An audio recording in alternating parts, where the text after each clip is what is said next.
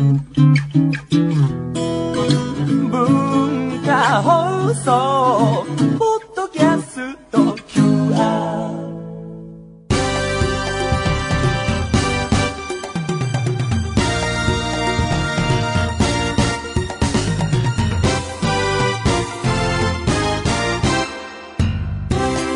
皆さんこんにちは。内山聖輝のワンクールシーズン2パーソナリティの内山聖輝です、えー5月23日です、えーまあねだいぶ暖かくなってきたんですけど私まだ衣替えっていうやつをしてませんでね。あのクローゼットがあるんですけどクローゼットを開けるとダウンとかね、え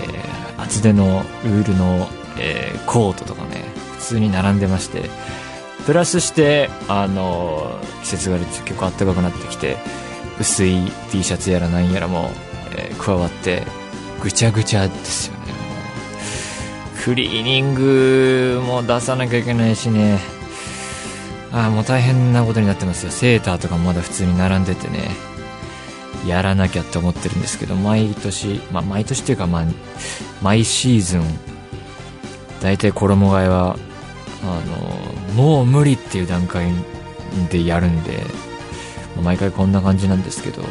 あの春服と秋服っていう概念がねないっていうか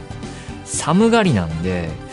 春だぜっつってもいやまだこう長袖は欲しいよねみたいなんでね。なんかこうちょうどいい服装が見つけづらい季節なんでなんか妙に汗かいちゃったりしてね厚着してきたもんだから。もうそういうのが本当に嫌でね早くもう嫌っていうぐらい暑くなってほしいんですけどね。あのあれなんですよ。二の腕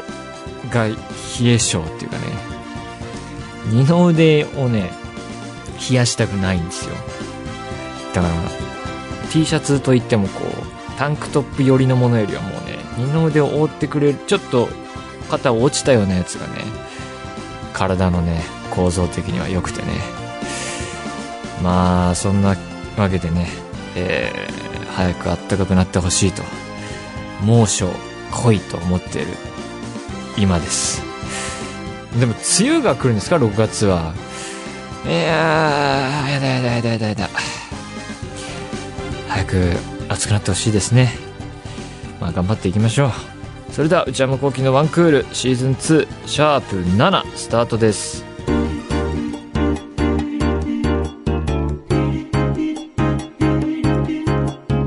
内山聖輝のワンクールシーズン2それではお便りを紹介したいと思います、えー、ラジオネーム奈良パセリーヌさんうちこんばんワンクールはい、えー先日黒子のバスケのラジオを聞いていたらうちのお名前が出ましたこのラジオは文化放送でやってるんですかねなるほど。えー小野優さんが、小野祐樹さんですね。小野祐樹さんと、きっとこれは小野健章さんでしょうね。おそらくは、すいません、間違ってたらごめんなさい。黒子のバスケの皆さん。小野優さんがかねてからファッションセンスを向上させたいとおっしゃっていて、勉強のためにファッション雑誌を買ったそうです。ところがその雑誌は、レイという女性 OL 向けファッション雑誌。賢章、あ、やっぱり賢章くんだ。賢章くんになぜその雑誌を選んだと問われ、小野優さんは、こうちゃんが、俺のことですね。こうちゃんがワンクールっていうラジオでファッションの話をしてて、レイ買うんすよって言ってたから、と、ウッチーのせいにしていました。私も毎週ワンクールを聞いていますが、ウッチーがそんなこと言ってたなんて記憶にありません。小野優さんは何を聞き間違えたのでしょうかね小野優さんはその雑誌を参考に、この夏はデコルテ、肩見せ、フリルファッションに挑戦したりしなかったりするそうです。かっこ笑い。いやー、これ突っ込みどころの多いの来ましたね、これ。小野祐樹さん。まあ、声優の小野祐樹さん。どっから突っ込んでいけばいいやら。僕もそんなこと言った覚えないですよね。ファッション雑誌、レイって買った覚えがないな、ここ何年？聞いてないんじゃないの？これは。小野祐樹。えー、ワンクールっていうラジオでファッションの話をしてて、本当にこんなこと言ったのかな？どういう勘違いをしたのかな？ちょっと、全くわかりませんな。あの人マジさ、ファッションセンスを向上させたいだ？なるほどね。最近小野ゆきさんと会ってないんでよくわかりませんな。ご飯食べ行きたいですけど。じゃあ、小野ゆうきさんが聞いてるっておっしゃるんだったらですよ。今、この私が話しているのも聞いてるってことじゃないですか。ねえ、小野ゆうきさん。これ、本当に聞いてたら、僕に、ご飯行こうよってメールくださいよ。ねえ、これで証明になるもんね。ねえ、じゃあ、小野ゆきさん、聞いていらっしゃいましたら、私はレイっていう雑誌は読んでないんですけども、あの、ちょっとメールとかね、えー、ください。ちょっと久々に、あの、会ってお茶でも、小野さんはね、あの、君と僕っていうアニメがあって、それで、あの、お仕事してたんですけど、もう一時期すごい会っててね、一緒にご飯も行ったし、仕事終わった後、ご飯食べて、あの、お店移してスイーツ食べに行ったりね、もうわけのわからない遊びをしていたんですけれども、あのね、最近会ってないんでね、じゃあ、これ聞いているんだとするならば、え、メールをください。あの、君と僕の出てた人たちでご飯行きましょうよ。ね。しかし、小野ゆうさんは、なぜ、今になって女性雑誌を読んでいるのか。この人は、相変わらず謎ですな。え、じゃあメールください。えー、続きまして、えー、神奈川県ラジオネームはるさん。内山さん、こんにちは。えー、毎週放送を楽しみにしています。私は通勤電車でポッドキャストワンクールを拝聴しているのですが、いつも開始10分ぐらいで意識がなくなります。じゃ、そろそろですかね。えー、というのは、内山さんの声のトーンというか、波長が私には睡眠導入剤のようで一回で聞き切ることができません。ですので、後半は帰りの電車で続きを聞いています。えー、内山さんはこのような何か落ち着くような声、または音などはありますか？今も聞いているのですが、眠いです。おやすみなさい。えー、似たようなというか、えー、続きまして、えー、ラジオネーム、くるみわるひとさん、かっこ京都府。内山さん、こんにちは。えー、この前のラジオでお勧めしていた中原正也作業日誌2004から2007っていう本があるんですけど、えー、を気になって図書館で探してみたのですが、なかったのでネットで購入しました。今からさあ読もうというところです。おなるほど。ただ、いつも本を読むとうとうとしてしまいます。夜の10時、これから読むぞという時でも眠くなり、少し休憩してから読もうと横になるともう終わりです。もう朝です。電気もつけっぱなしで起きた時とてもショックを受けます。眠いけど寝たくない。これやりたいという時、内山さんはどうやって対処していますか？何かアドバイスがあればお願いします。体が寝たがっているんだから寝ていいと思いますよとか言われそうだなと思いつつも、メールを送ります。寝たくないのです。なるほどね。まあ私はね、えー、最近寝つきが悪くてね、なかなか眠れないので困っているんでね、お二方ともね、えー、寝てください。寝た方がいいっすわ。ほんと大変なんですよ。続きまして、えー、ラジオネーム、二郎さん、京都府20代女性。内山さん、スタッフの皆様、こんにちは。5月というと、初夏の入り口、日中に少し遠くまで歩くと汗ばむような季節になりましたね。私は非常に汗かきで、夏という季節には苦手意識があるのですが、実を言うと汗の匂い自体はとても好きなんです。正確には汗とシーブリーズや制汗スプレーなどが混じり合った、なんとも形容しがたい匂いなのですが、しかし友人に結構いい匂いだよねと聞いても誰一人理解されません。内山さんは人にはなかなか理解されないけど、どうしようもなく好きなものってありますか？なるほどね。汗、わかんないけど、汗っていうもの自体には匂いってあるんですかね？なんか、なかったような、あったような、わかんないけど、まあでも、香水とか一切つけないんで、あれなんですけどね、なんかまあ、食べ物屋さんとか行くと、あの、混ざっちゃうとあれなんで、つけないんですけど、香りで言うと、あの、僕は日焼け止めの匂いを、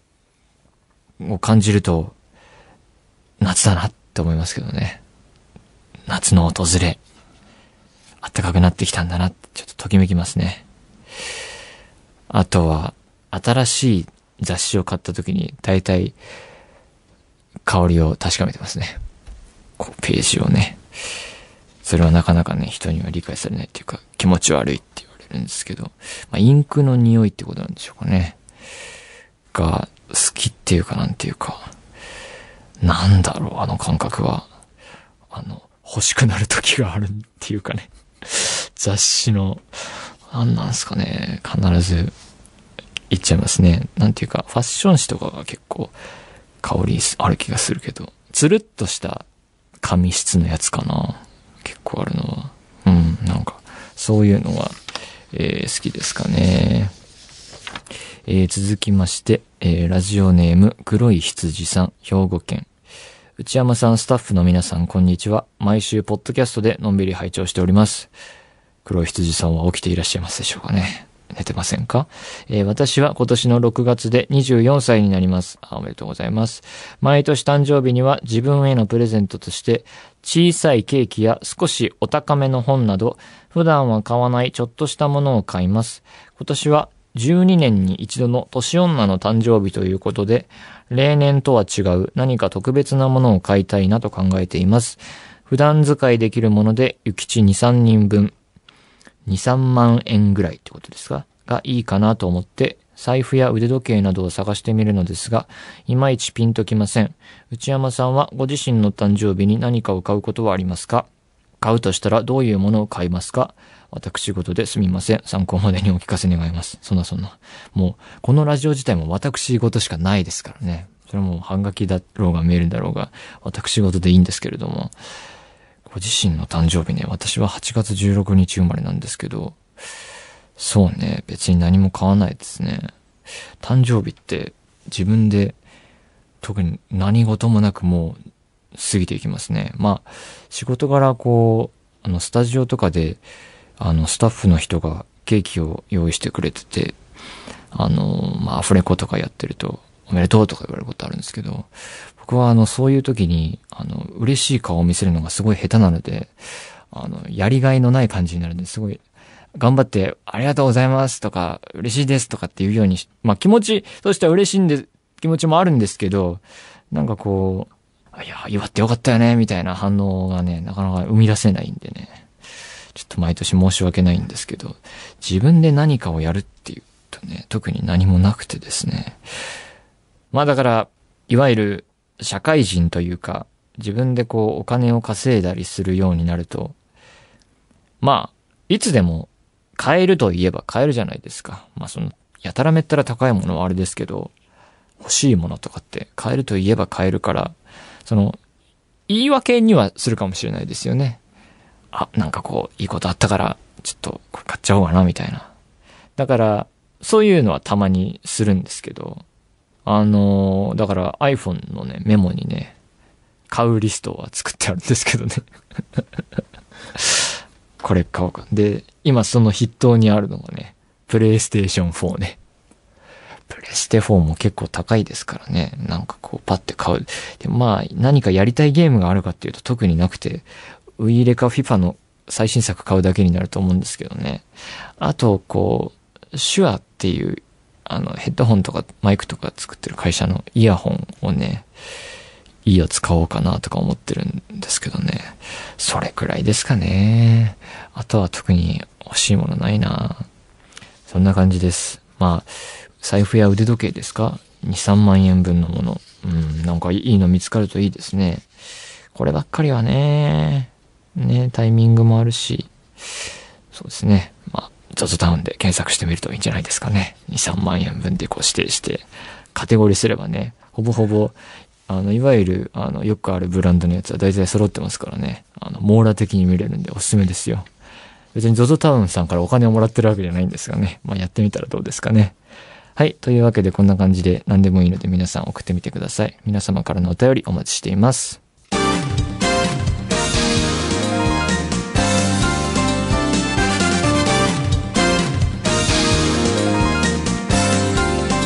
内山幸喜のワンクールシーズン 2! 続いてコーナーに参りましょう。まずはこちら。内山のスイッチ。このコーナーでは僕が今ハマっているものやこれまでにハマったものについてお話ししていきます。今日のテーマは、タモリクラブ。えー、テレビ番組ですね。えー、タモリクラブは僕が校生ぐらいかな、それぐらいからずっとほぼ、おそらくほぼ毎週見ている唯一のテレビ番組というか、あのー、他にあんまり必ずっていうのは、そんなに長く見てるものあんまりないので、タモリクラブぐらいなんですけど、えー、まあ、知らない方もいると思うので簡単に説明しますと、えー、テレビ朝日系列で1982年から放送しているそうで、33年目だそうですよ。すごいですね。えー、現在は金曜日の24時20分から24時50分まで、えー、放送されていて30分番組です。えー、まあ、タイトルの通り、タモリさんが司会をやられていて、毎回こう数人ゲストがいらっしゃるんですけども、それは固定じゃなくて、毎回、えー、毎週違う人がえー、タモリさん以外は出られていて、えー、まあ、でも、よく出る人というか、準レギュラー的な、えー、高い頻度で出る人はいらして、えー、三浦淳さんだったり、伊集院光さんだったり、あと、近田春夫さんとかね、えー、なぎら健一さんとかもよく出ますね。あと、井筒監督ね、こう、なんとも、あの、ジャンル分けしにくい方々が、あの、よく出てるっていうイメージなんですけど、で、えー、タモリさん以外のレギュラー出演者は、あの、空耳アワーっていうコーナーがあるんですけど、そのコーナーには、えー、安西はじめさんというイラストレーターの方が出ていて、それ、そういう出演者の方がいらっしゃると。で、あの、毎回始まると、えー、毎度おなじみ、流浪の番組、タモリクラブでございますっていうお決まりの言葉があって、なんでこう、流浪の番組って言ってるかというと、バラエティ番組なんだけど、えー、決まった、あの、セットのスタ、スタジオのセットで撮影されているんじゃなくて、基本的にどっか外だったり、えー、どっか建物の中だったり、あの、違うところに行って、えー、撮影しているので、流浪の番組だというわけで、そんなキャッチフレーズで始まるんですが、で、どんな内容かと言いますと、えー、毎週毎週、あの、週替わりで変わった、えー、異なる特集企画があって、それの企画と、えー、番組後半で空耳泡があるっていう構成になっていて、まあそういう内容です。で、その特集企画っていうのがいくつかパターンがあって、だいたい、あの、こんな趣味の人がいるのかみたいな変わった趣味の人が、えー、まあ、それは有名人だったり、えー、普通に素人の方だったりするんですけど、えー、そういう人が出てきて、その趣味や、まあ、仕事だったりもしますね。変わった仕事について熱く語って、えー、その人が作った映像だったり、えー、製品だったりっていうのを見て、なるほど、これはすごいねってなったり、うーん、なるほど、みたいな、こう、なんとも言えない反応があったりっていう、まあ、パターンが一つあって、あとは完全なるタモリさんの趣味会というかですね、タモリさんは鉄道マニアだったりするので、まあ、その、普通の人が行けないような駅のなんか場所だったり、変わった電車に乗ったり、えー、線路でなんか、えー、なんかこう鉄道にまつわる作業をしたりっていう、もう趣味会。趣味会で言うと、タモリさんは地図マニアというか地形マニアだったりするんで、こう街歩きをして、あ、東京は今と昔でこんなに違うんだねとか、昔ここは川だったんだよみたいな、そういう会があって、これは完全にあの今 NHK でやられてるブラタモリの元ですね、これは。多分、多分ね。こういう、えー、パターンがあります。で、あと僕が好きな回なんですけど、飲む会っていうのがあって、井筒監督とかよく出てますけど、変わったつまみとか、変わった場所で飲んでみるっていう、こう、お決まりの回がありまして、これか、ガチで飲むんですよ。そういうノンアルコールとかじゃなくて、普通にみんな、えー、番組始まってすぐ乾杯つって飲み出して、えー、今週はこれで試してみようみたいな、えー、のが飲む会っていうパターンがあってね。まあ、こういう感じで、まあ他にも変わったパターンもありますけど、だいたいこういうので回ってる感じですね。で、楽しみ方。どうどう見るのがいいかっていうのはあるんですけど、まあ、こんだけいろいろ、あの、毎週違うことやるので、よくわからないっていう週もあるんですよ。これは僕の守備範囲じゃないなっていうか、そういう興味が一見ないことも見続けるっていうのがこれ楽しみ方ですね。あの、ちょっと響かないなっていうのも必ずあると思うんですけども、まあ、ぶっちゃけこう全部見てもポカーンみたいな週もあるんですが、それでも毎週見続けるっていうのが大事で、こう、まあでも、自分の興味のないものだったり、関心のないものっていう、から、こう、切り捨てるっていうか、じゃあいいやってなるのはなんかあんま良くないなっていうか、そうじゃない方が面白いなって思っていて、まあこう、世界は広げてった方がいいというか、だからそういう意味で、タモリクラブってって言うとマニアックだよねって言われて事実そうだったりするんですけど、というよりはなんかこう多様性っていうか、なんかこう、こんなになんかインターネットをみんな日々毎日、えー、毎分使うようになったこう情報社会の今でも、なんか知らないものっていうか、知ってるつもりだったんだけど、まだこんなものがあったのかみたいなのを教えてくれる番組っていうかね、そういう別に秘境に行くわけで、なんかこう、アフリカの誰も行ったことのない土地とかに行くわけじゃないんだけれども、こう見方を変えたり、やり方を変えてみると新感覚があるとか、そういう、そういう新しさ、イカ効果っていうか、なんかそういう知らないものを教えてくれる番組ですね、僕にとって。そうやって見続けた結果、これはっていうのが当たった時にね、その、快感があるんですわ。だから毎週見てた方がいいよっていう番組ですね。で、そんな中、マイベスト回っていうのがあるんですけど、これちょっとインターネットで、あの、タモリクラブについて書いてあるサイトで見たんですけど、2013年10月25日放送の、えー、サブタイトルが、孤高の天才、自分撮り山岳ガイド山岳ガイド映画監督、多分、吉野和彦さんという方だと思うんですが、えー、っていう回があって、この方どんな回が、どんな人かっていうと、一人で、えー、山を登って、一人で、その登った工程の山岳ガイドの、あの、映像を撮る人なんですよ。その人の作った作品を紹介する特集だったんですけど、どうすごいかって、あの、マルチアングルで撮る主義なんですよ、その人は。だから、下、まあ、登り始めのところにカメラ置いとくじゃないですか。三脚か何かに固定してこのアングルで撮って、ある程度のところまで、そのフレームアウトするぐらいまで登る、戻ってくる、カメラ回収する、その登ったところに今度はカメラ置いて、降りて、その上からの視点も必要だからっつって、こう、今度はまた上から登っていく姿を撮るみたいな、こう、いろんな角度から、だから一回登っている姿を撮るのに、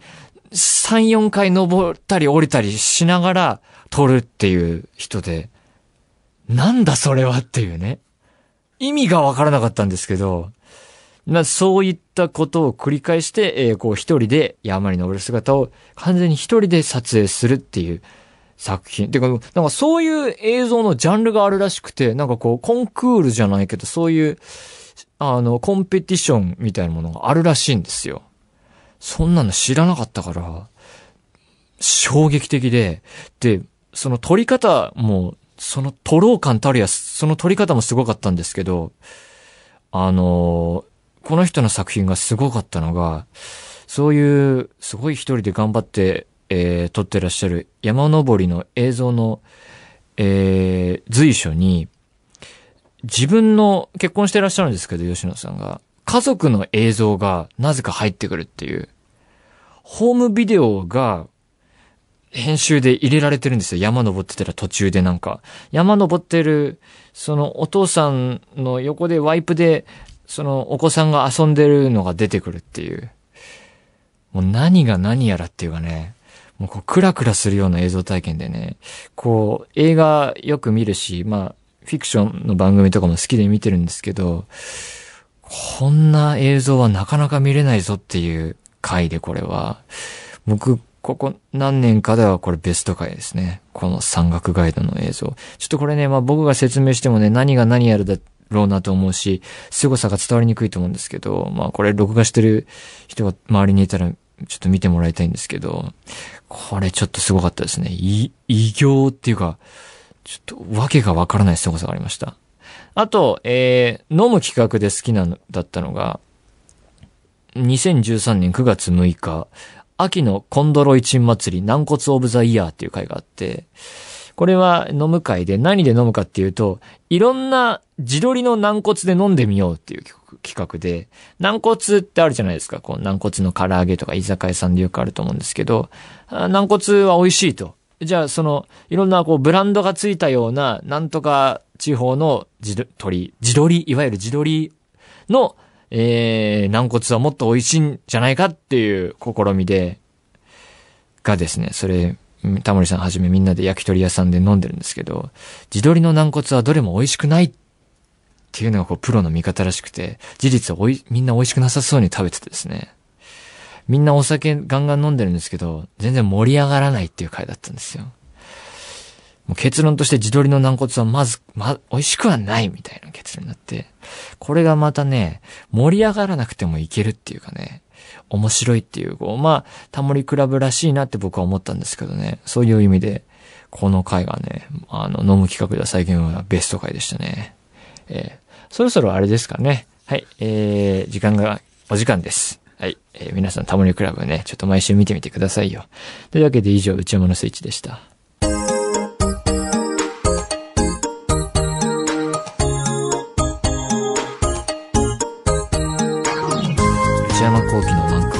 シーズン2そろそろお別れのお時間です。えー、タモリクラブについて喋りすぎまして、今週、あの、思春期の痛みっていうコーナーがあるんですけど、できませんでした。皆さんすいません。タモリクラブ好きでね、やっぱり。空耳アワーの話もしようと思ったんですけど、できませんで。空耳アワーが何がすごいってね、審査が異常に厳しいっていうのがね、あれがやっぱり長く続く番組だなっていう感じでね。はい。まあ、みんな見てくださいよ。え、ーというわけで、えー番組ではお便り募集しています。メールアドレスは、えー、one.joqr.net、one.joqr.net、one の綴りは one です。えー番組公式ツイッターアカウントもあります。アットマーク one アンダーバー agqr です。チェックしてみてください。さらに、ポッドキャストも、え全編配信中ですので、そちらもよろしくお願いいたします。というわけで、次のワンクールまであと6回。また来週、さようなら。